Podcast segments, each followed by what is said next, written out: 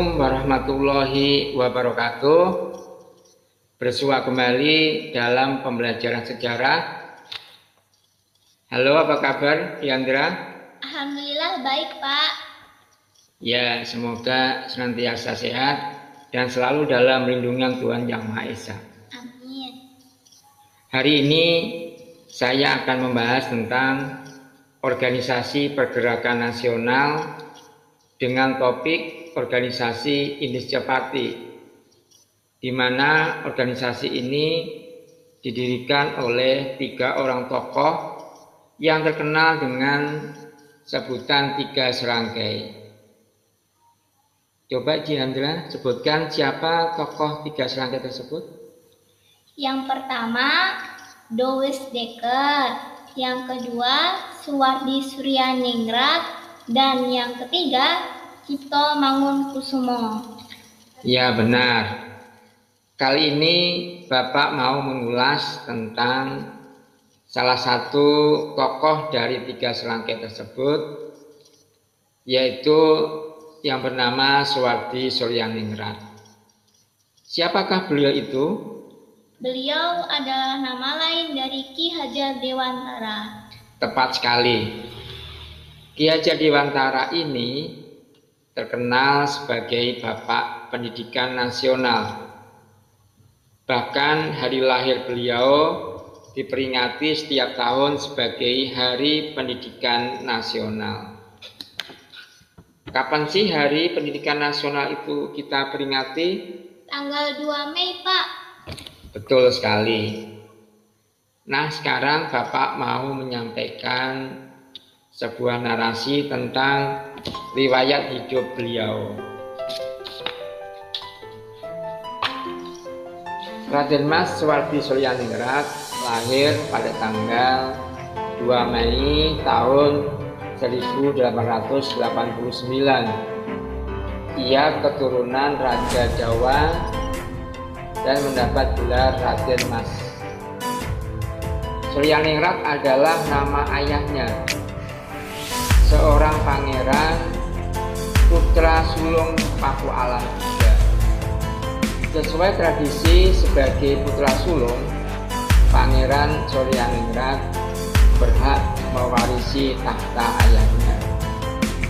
Namun pada usia dewasa, Suryaningrat mengalami sakit mata yang mengakibatkan kebutaan permanen. Karena itu ketika Paku Alam tiga mangkat, Suryaningrat tidak bisa mewarisi tahta. Sebagai gantinya diangkatlah Raden Mas Nataningrat sebagai Paku Alam IV.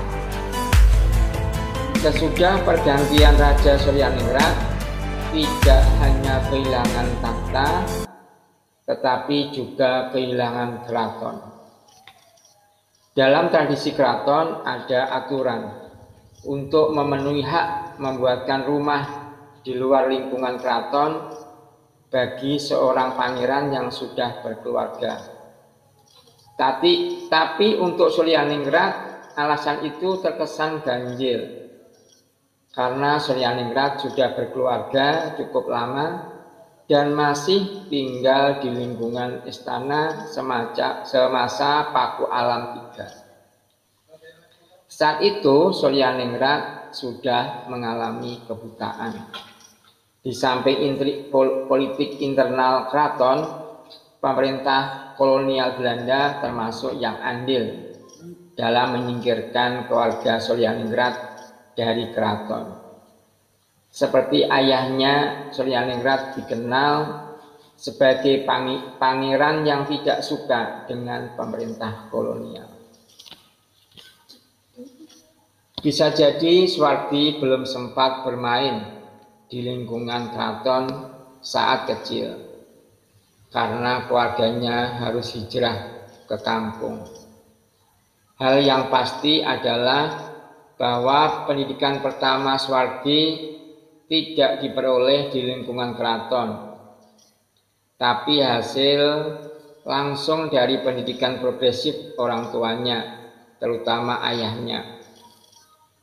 Dalam mendidik anak-anaknya, ia lebih mengajarkan pemaknaan nilai-nilai dalam perbuatan.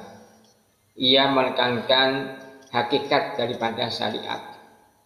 Suryaningrat adalah tipe bangsawan yang hidup dan menghidupi ajaran atau piulang yang merupakan keunggulan teks kesusastraan Jawa.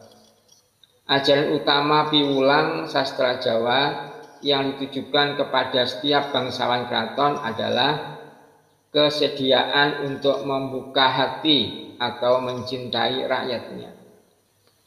Suryaningrat mengajarkan nilai ini mulai dengan cara membiarkan anak-anaknya bergaul dengan anak-anak abdi dalam.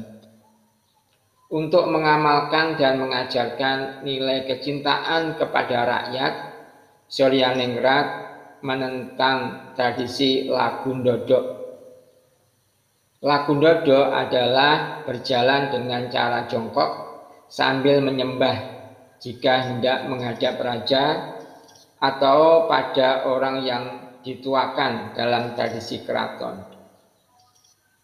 Dengan lagu dodok, tidak mungkin seorang pimpinan Jawa bisa dekat dan mencintai rakyatnya.